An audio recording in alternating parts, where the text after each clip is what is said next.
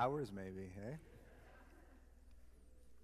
Well, if, you if you have a Bible, would you turn with me to Matthew chapter 6? Matthew chapter 6, we're going to be reading verses 16 through 19. If you don't have a Bible, you can follow along with me, and you'll see the slides. Matthew chapter 6. I'm sure for some of you, this is like the passage you look forward to the most, and you'll see why very shortly. This is what Jesus says When you fast, do not look somber as the hypocrites do, for they disfigure their faces to show others they are fasting. Truly, I tell you, they have received their reward in full. But when you fast, put oil on your head, wash your face, so that it will not be obvious to others that you are fasting, but only to your Father who is unseen. And your Father, who sees what is done in secret, will reward you. Father in heaven, we come to you this morning and we ask that you would give us eyes to understand, uh, ears to hear what it is that you want us to know through this passage that your Son Jesus gives us. And we pray that we would have a heart to respond. We pray this for your glory and our joy. In Jesus' name, amen. So, fasting is a topic that many of us um, might not feel familiar with. And so, a couple resources that I've drawn from this morning that I wanted to highlight are, are uh, one by a guy named Jon Tyson in a book called The Beautiful Resistance, another by Donald Whitney, Whitney Spiritual Disciplines for the Christian Life, and then uh, uh, a commentary by Scot McKnight on uh, the Sermon on the Mount. These can be helpful resources for making sense of um, fasting, and I wanted to highlight them because those are some of the key ones that I used this week in preparing for this message. Vancouver is a diverse city, and with that ethnic diversity, there's a diverse array of food to choose from. And if you grew up in Vancouver, you know there's no reason you should be sticking to just your food at home.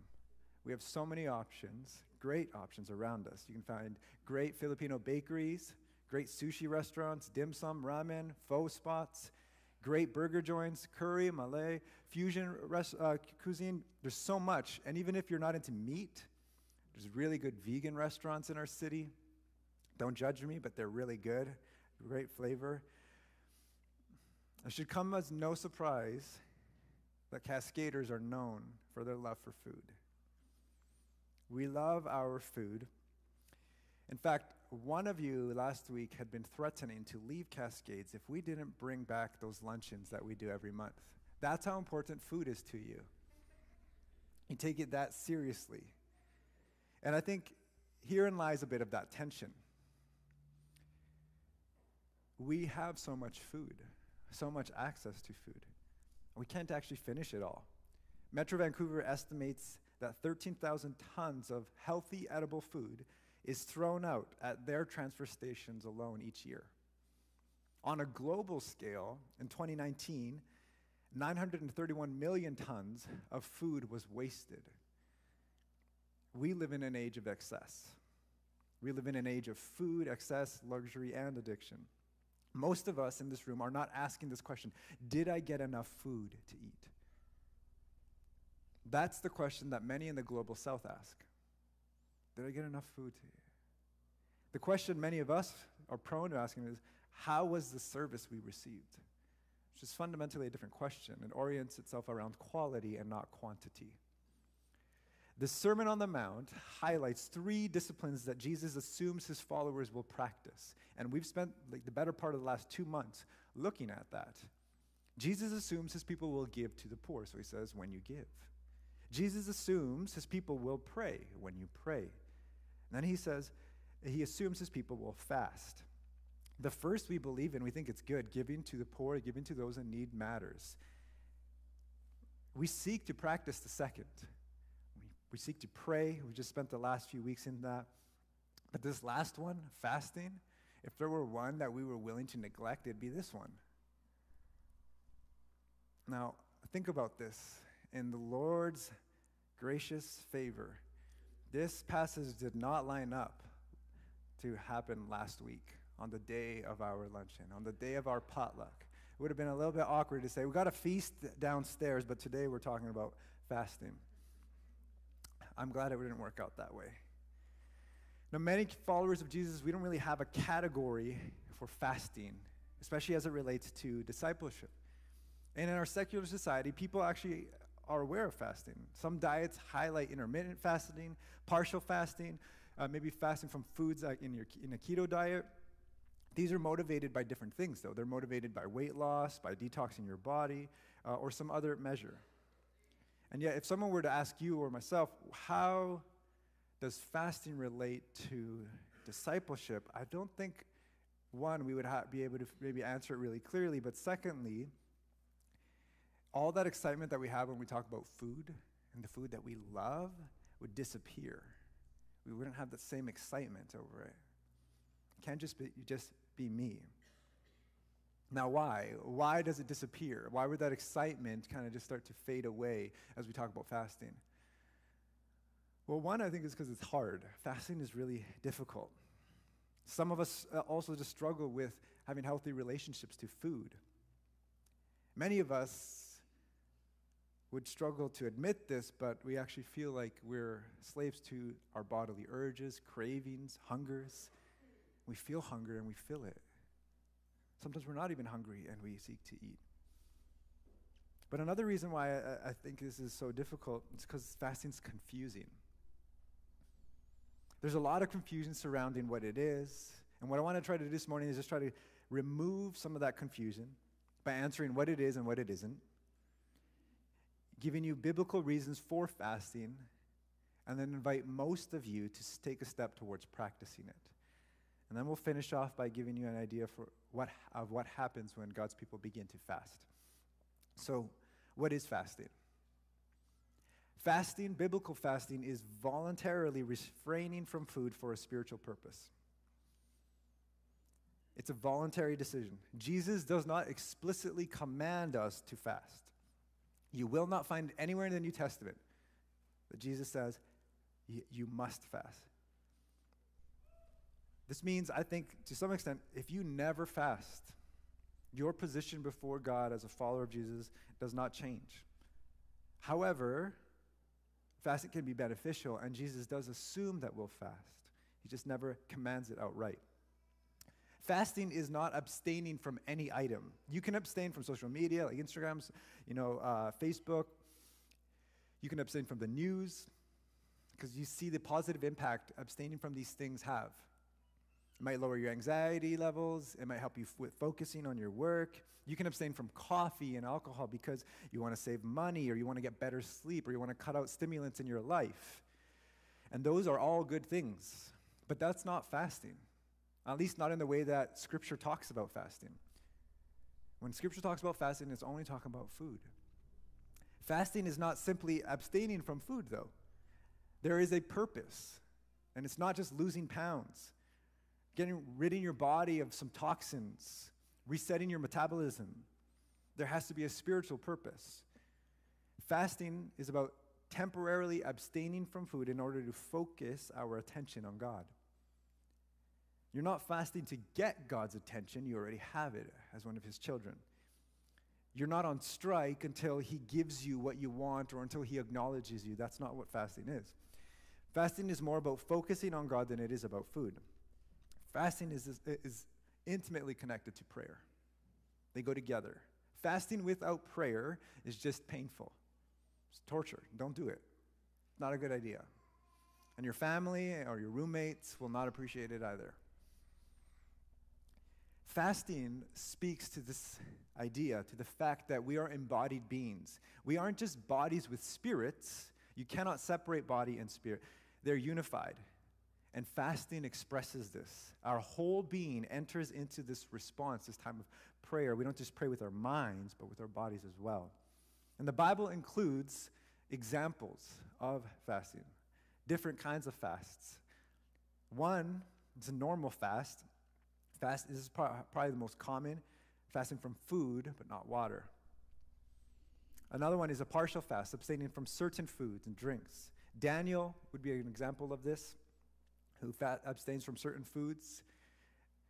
An absolute fast you could see in Ezra.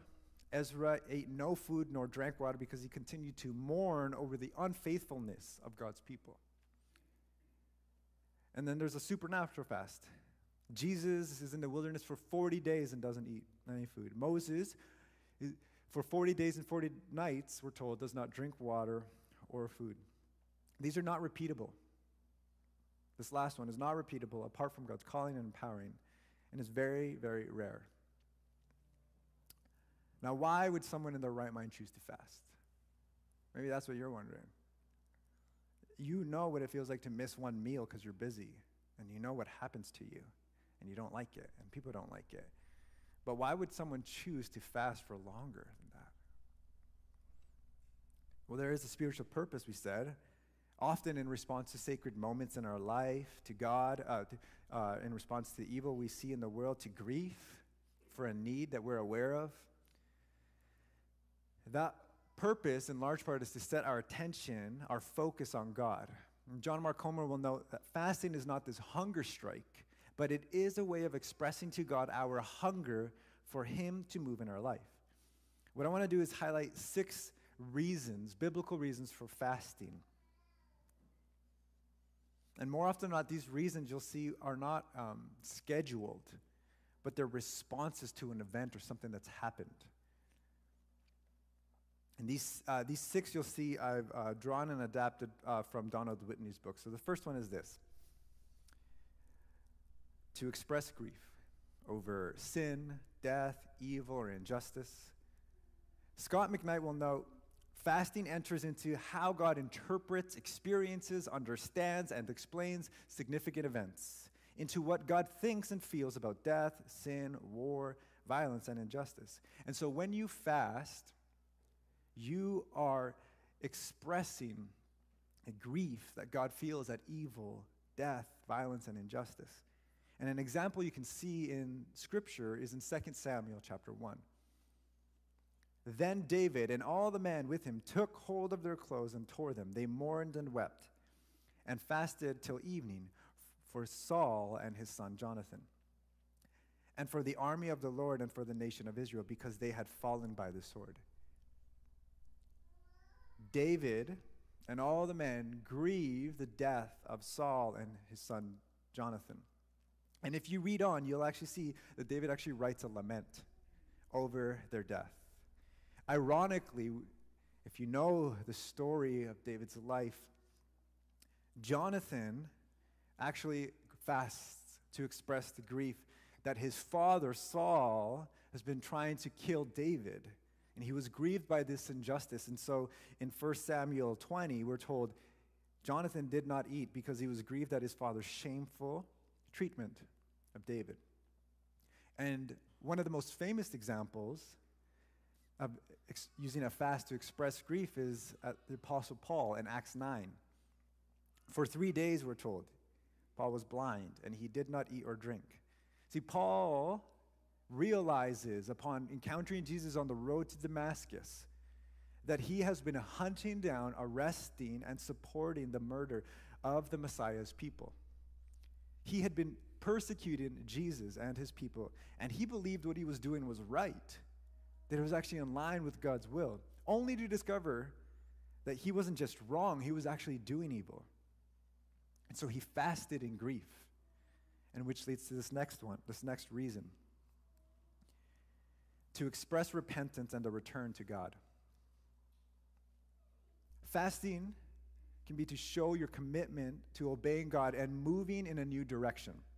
It's a physical demonstration of humbling yourself, rejecting your ways, and embracing His. We're not talking about punishing yourself or self flagellation. We're saying, I'm focusing on God and your ways. And Israel's Day of Atonement was this annual day of uh, an annual day marked by confession, atonement by the people of God, and forgiveness of sins for the people of God. And it included fasting. Fasting was done as this way of facing our sin and looking to God. One of the more striking examples of this seen on a large communal, citywide level is seen in the book of Jonah. Jonah is sent to the city of Nineveh Nineveh are Israel's enemies. They hate them for what that nation has done, the Assyrians have done to Israel. Nineveh doesn't want, Jonah doesn't want to go there. He doesn't want to preach any message at all. He doesn't want to warn them. He just wants them to get judged. He reluctantly preaches, and the Lord moves in the hearts of the whole people of the city. And we're told in Jonah 3, verse 5 through 7, the Ninevites believed God. They believed the message that Jonah had proclaimed and a fast was proclaimed, and all of them, from the greatest to the least, put on sackcloth. When Jonah's warning reached the king of Nineveh, he rose from his throne, took off his royal robes, covered himself with sackcloth, and sat down in the dust. This is the proclamation he issued in Nineveh. By the decree of the king and his nobles, do not let people or animals, herds or flocks taste anything. Do not let them eat or drink, but let the people and animals be covered with sackcloth. Let everyone call urgently on God. Let them give up their evil ways and their violence. Their fasting signified their repentance. They did repent. And in verse 10, we are told when God saw what they did and how they had turned from their evil ways, he relented and did not bring on them the destruction he had threatened. Third reason, fast, too fast, is to cry out for deliverance protection, even, even provision. And this isn't simply for yourself, this can be for others. An example of this we can see in Esther, the queen of Persia, who discovers there's a plot to kill her and all of her people, the Jews. She planned to go into the court of the king uninvited and to appeal to him to protect her people from this plot. And she sends this message to her uncle Mordecai. Go gather together all the Jews who are in Susa and fast for me. Do not eat or drink for three days, night or day, and my, I and my attendants will fast as you do. When this is done, I will go to the king, even though it is against the law, and if I perish, I perish. Israel in exile fasts and prays that God would deliver them from this scheme to have all of them killed. And we know that God does rescue them. David will write a personal prayer of deliverance while fasting in Psalm 109. And when you read in the book of Ezra, Ezra calls on God's people to fast and pray for God's protection as the exiles actually return back to Jerusalem. In Ezra 8, we read, There at the Ahava canal, I proclaimed a fast so that we might humble ourselves before our God and ask Him for a safe journey for us and our children with all our possessions. I was ashamed to ask the king for soldiers and horsemen to protect us from the enemies on the road, because we had told the king, The gracious hand of our God is on everyone who looks to Him. But his great anger is against all who forsake him. So we fasted and petitioned our God about this, and he answered our prayer.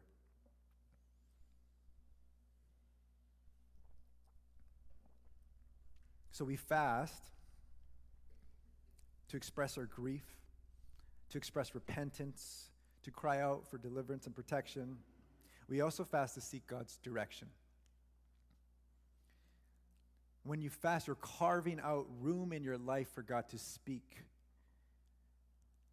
You're setting this, pre- there's this precedent in Scripture of seeking clarity from God about His purposes and His will and fasting and, and praying will not guarantee that God will give you clear guidance, but it can make us more receptive to Him.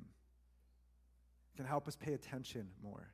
And I've experienced this in my own life, Lindsay and I both, uh, this greater ability to focus and to cut through the noise when fasting, to discern His leading. You can see this in, in Acts, this connection between fasting, praying, and the Lord's direction. In Acts chapter 14, Paul and Barnabas appointed elders for the church that they helped plant with prayer and fasting. They committed these elders to the Lord. In Acts 13, we're told that while the church is praying, worshiping the Lord, and fasting, the Holy Spirit said, Set apart for me Barnabas and Saul for the work to which I have called them. And so, ha- so after they had fasted and prayed, they placed hands on them and sent them off. Out of this time of worship, prayer, and fasting, the Spirit of God says, These two guys, I have a task for them, and you're going to commission them. But it's the Spirit who commissions them first. And it comes out of this time where God directs. The fifth reason we'll fast is to worship and enjoy God. And a great example of this the, is found in the Gospel of Luke. Luke tells us of this woman named Anna. She was a prophet and a widow living in Jerusalem. She lived in the temple. And in Luke 2:37, she, we're told she never left the temple but worshiped night and day, fasting and praying. We can fast to enjoy God's presence, to worship Him. Jon Tyson will note fasting is one of God's great tools for reorienting our longings away from the flesh and back toward God. All of us have deeply ingrained, pa- engraved patterns, dopamine reward mechanisms, and neural pathways centered around the need for physical satisfaction. But fasting breaks these default connections and reorients us toward a greater food intimacy with and enjoyment of God. And the sixth reason for fasting is to minister to the needs of others. And the clearest example we get of this is in Isaiah 58. Isaiah 58 is, recounts how Israel is upset with God. They're wondering, God, how come you're not responding to my fasting? We're fasting, we're coming to you, and you're not responding. And God confronts them. And he says, pretty much says, You are playing a game. You're not really interested in focusing on me. You're not really interested in being rightly related to me. You're exploiting your workers. Your fasting doesn't even end with repentance, but instead with quarreling and strife. You don't care about justice. And then this is what God says to them Is not this the kind of fasting I have chosen to loose the chains of injustice and untie the cords of the yoke, to set the oppressed free and break every yoke? Is it not to share your food with the hungry and to provide the poor wanderer with shelter? When you see the naked, to clothe them and not to turn away from your own flesh and blood.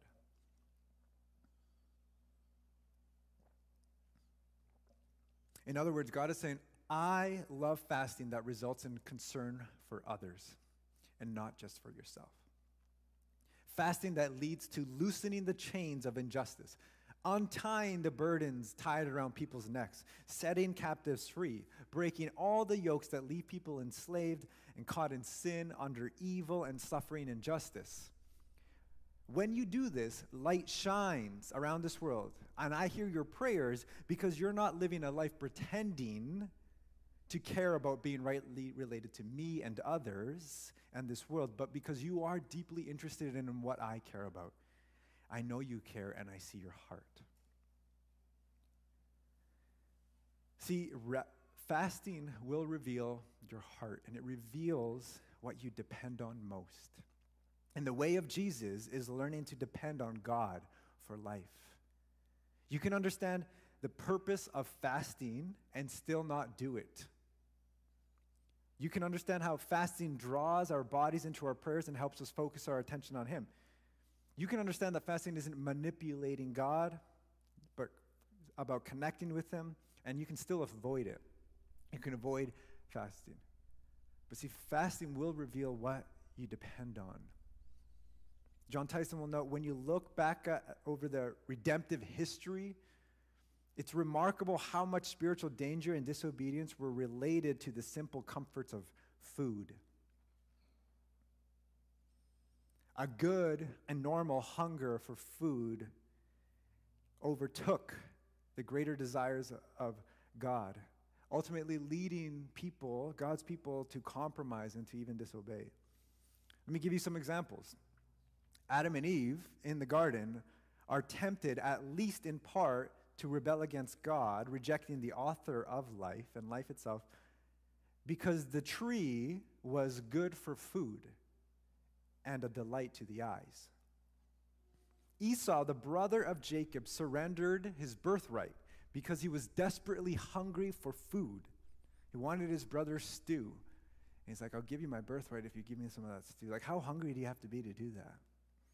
How short sighted do you have to be? And we're told in Hebrews, afterwards he wanted it back and he was rejected. Despite all his tears and desperate searching for this blessing, he couldn't undo what he had done when he surrendered it. An entire generation in Israel refused to trust God's provision in the wilderness. And they were forced to wander there because, in part, they craved for other food from Egypt, saying, If only we had meat to eat. We remember the fish we ate in Egypt at no cost, also the cucumbers, melons, leeks, onions, and garlic. But now we have lost our appetite. We never see anything but this manna. Israel were slaves. The Israelites, they were slaves for more than 300 years in Egypt, and the food came at no cost? Come on. Free labor for th- over 300 years, but it doesn't cost you anything to get this meat, this food? This is almost like a Stockholm syndrome. Ah, you know, Egypt wasn't so bad. They were looking out for us, they were giving us cucumbers. Like, come on, how's that supposed to work? It wasn't so bad.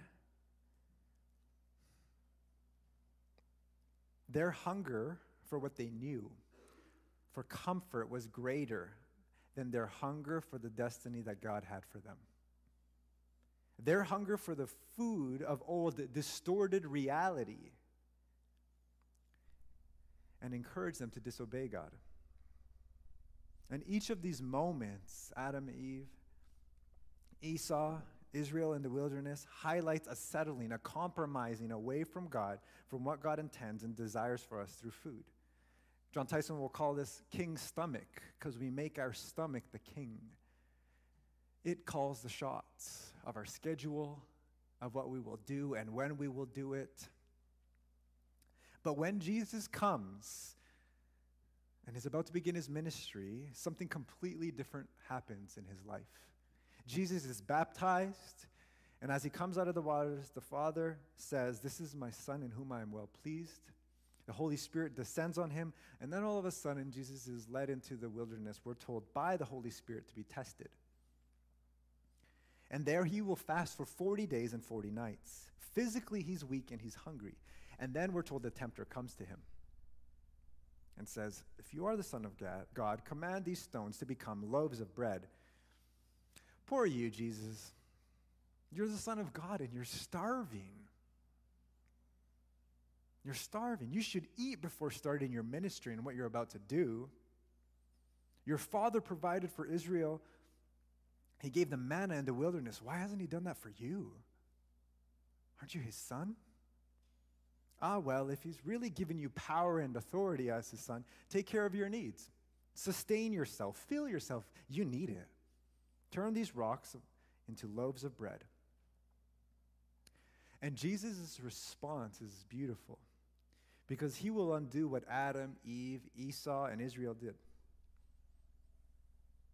He's hungry, his stomach churns for food, but there is a deeper, wider, greater hunger that he has that pangs within him.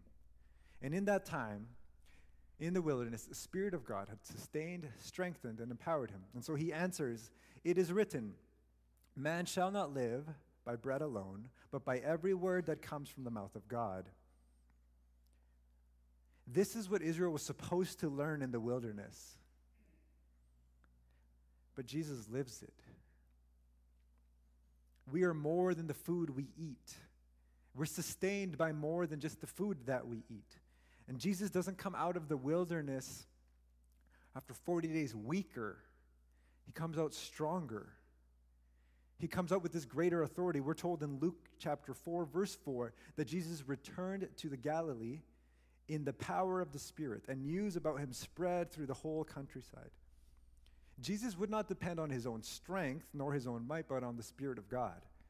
See, fasting reveals what you will depend on. And in Jesus, we see that all those previous failures of humanity, Jesus comes and fulfills what humanity was supposed to be a people who depend on God. So, how should we fast? We've spent all this time trying to make sense of what is fasting, what are biblical reasons for it, how does it relate to Jesus and his way. How should we fast if we're going to fast? We have reasons for it, but how should we? Well, let me speak first to who shouldn't fast, because I think there are people who shouldn't fast. In some cases, it's not wise spiritually or developmentally to fast. And I want you to be free of that. If you're a teenager, your body's still developing, you shouldn't be fasting. Be free. You're probably rejoicing right now what you're going to have later. You should not fast if you want to lose weight. Not a good reason. You should not fast if you are struggling with an eating disorder or with body image, body image issues. And this is actually more common than you think. Be free of this if this is something you struggle with. If you have medical conditions, including diabetes, you should consult your doctor before fasting. Fasting, if you have these other things in your life, will complicate them in ways that are not necessary at all. And this may be a time for you then to revisit your counselor, a doctor, and allow God to work in these areas of your life first. So be free. And it may be better for you to actually choose something else instead. So, how should we fast? Well, Jesus tells us in this passage how not to fast. He says, when you fast, don't look somber like the hypocrites do. They disfigure their faces to show they are fasting. They've already gotten their reward in full. Their only reward is the acknowledgement of others. So when you fast, don't announce it. Attention, everybody. I am fasting for our church, for our city, for you. I am fasting for you. Like, that's not what we do. That's not our way.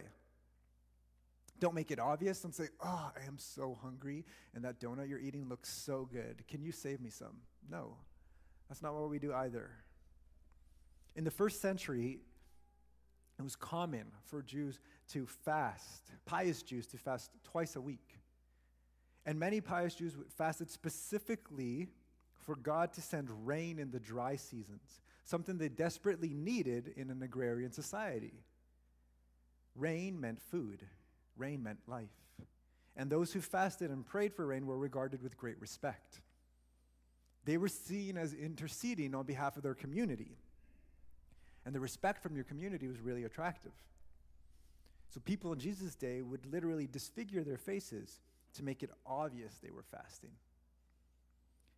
They were what my son's uh, children's Bible highlight, like these extra holy religious people. The, t- the temptation for them was really real. And Jesus is saying, if that's what motivates you, don't bother fasting. Don't do it. Don't waste God's time. Don't waste your own. Your only reward is that others will see you. That's it. There will be nothing else. That is not the righteousness I came to bring, Jesus says. When you fast, put oil on your head and wash your face, so that it's not obvious that you are fasting, but only to your Father who is unseen, and your Father who sees what is done in secret will reward you. In other words, when you fast, go on living your life. Go on living your life. Do the things you would normally do. The kind of righteousness that God cares about isn't motivated by being seen uh, by others as a great person, as a holy person, wise person, but instead motivated by seeing and being seen by God. By seeing and being seen by God. And the promise we are giving is that when you fast like this, your Father will actually see it, though no one else does. And He will reward it. You can trust Him. And so, if you were going to fast and this felt new to you, but you wanted to step into it this week, let me just offer you five ways you can try to step into this. First, pray and ask for a purpose for fasting. Maybe it's one of these six you've seen here. Maybe you need direction. Maybe you need to actually express grief or repentance. Or you want your heart to actually grow in concern for others. Second, start small. Start with one meal. And then later on, if you want, uh, try two meals. What was often common in the first century was for a fast to begin with dinner, say dinner tonight, you wouldn't have it, you wouldn't have breakfast, and then you would, you'd break your fast for dinner tomorrow. That might be something you may want to try. Third, allow your hunger to prompt you to pray. Whenever you're hungry, you feel it. You can't ignore it. There's these pangs in your stomach, and you're like, oh man. And then all of a sudden, things start to be like really attractive. Things that aren't like you don't care about when your stomach's full or when you're not that hungry. Like a banana looks amazing when you're fasting. You just, you're like, wow, that's the best banana I've ever had. It's that hunger. Use that hunger to prompt you to pray. Turn those pangs into like a little reminder, a notification. Oh, that's my reminder to pray. Those times you would spend e- uh, eating, spend it in prayer. So if you normally have 15 minutes to have breakfast, spend 15 minutes in prayer. He is the focus, not our hunger. You don't want to just be sitting there like, oh my gosh, I'm so hungry. Okay, how many more hours do I have? Okay, six more hours. That, that will be terrible. Do not do that to yourself. So use those hunger prompts to pray. Fourth, write down anything you sense God saying, even if you're not sure. Just write it down and test it relative to Scripture. God will never contradict anything He's already said in Scripture. So write it down. You don't have to be confident.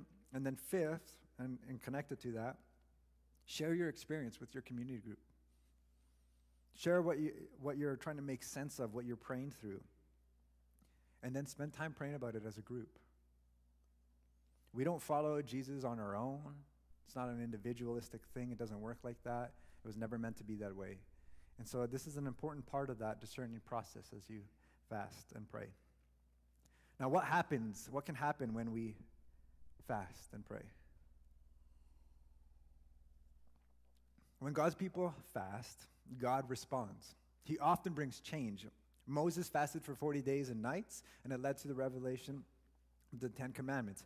Hannah, we're told, fasted, and God provided a son for her who would lead his nation out of decline. Esther called her people to fast, and God responded by rescuing her and eliminating their enemies. Jesus fasted for 40 days and succeeded where humanity had previously failed. He overcame where humanity had been overcome by their hunger and more. The church in Acts fasted in Antioch and, led by the Spirit, sent out Paul and Barnabas on a mission to expand the church around the Mediterranean. But even today, there's an impact of praying and fasting when God's people do it. A 24 7 prayer group in Atlanta felt led to fast and pray because they said, sensed God wanted to break the spirit of racism in Atlanta. They saw the turmoil and issues in their city, and they responded by choosing to fast as a community for 40 days. And they would contend for God to move and change their city. For a couple of years, it had been this group a group of African American pastors and uh, white pastors that were working towards reconciliation. They were, called, they, call, they were called One Race. And they had had a prophetic speaker share a word that God wanted to break that spirit of racism in Atlanta, and they decided to take that seriously and actually pray to that end, to fast to that end. And the climax of this um, initiative took place at the summit of Stone Mountain, which is one of the key historical locations of the KKK and the location for the nation's largest, in the US that is, Confederate monument built on to, into the side of this cliff. That's where everything would climax. Now, Christianity Today wrote an article about this event that took place there at Stone Mountain, and they tell a story of the succession of different people, leaders, saying and doing powerful things. Over 3,000 people attended this event. Bill Humphrey, had said, The Lord wants to eradicate racism and dead religion in every, uh, and in every, in reverie from the church. He wants to expose blind spots of prejudice, privilege, bitterness, and fear. The answer to the vision and hate is the gospel to division and hate is the gospel of Jesus Christ. Now, another pastor, John, Jonathan Tremaine Thomas, said, Heaven is among us, that the kingdom of heaven is at hand and he was followed by the civil rights leader John Perkins. These were just the people who were proclaiming or speaking, but then Christian leaders apologized to two Jewish leaders for the history of Christian anti Semitism. And family members of Charleston Church shooting victims declared their forgiveness for Dylann Roof. At this monument, on this mountain that had these historical ties to racism and the KKK, had become a location of forgiveness, of racial reconciliation that was being celebrated here because of the gospel of Jesus Christ. And it was this powerful image where people heard about it in the news and people were like, what is going on there? What is happening here? But it began as Christians were saying, it's not okay what's going on in our city. The things that I see, they grieve me, and I'm going to step into that gap through prayer and fasting. And out of that time, it doesn't just stop there, it actually leads to people reconciling, people confessing sin, people saying, Our racism, our prejudice against this ethnic group is wrong. And they confessed it before one another. It was, there was people forgiving those who had wronged them. And that doesn't just have to happen in Atlanta. What if you and I saw the things that are going on in our city, many things that grieve us? And we responded to that hostility, the injustice, the inequality, the distrust by going before our Father in heaven and pleading for those things. Asking God, the one who has authority in heaven and on earth, who is able to change circumstances and the hearts of people, to bring about change there, for his kingdom and his will to be done there as it is in heaven. What if we directly petitioned God through our fasting to awaken the church in Vancouver, to convict the church of their sin, to have a heart for his presence, a concern for justice? a concern for reconciliation between the church and First Nations. See, the kind of renewal that you and I want to see in our city, the, that we know is needed, isn't going to come through a petition, though those can be helpful for bringing about some change. The type of renewal that we want to see needs way more than that. And it's going to come through petition to the living God. So, will you hunger for the things of God? Will your hunger for the things of God be greater than that hunger for comfort? Father in heaven, we thank you for your Son, Jesus, for the gift that he is.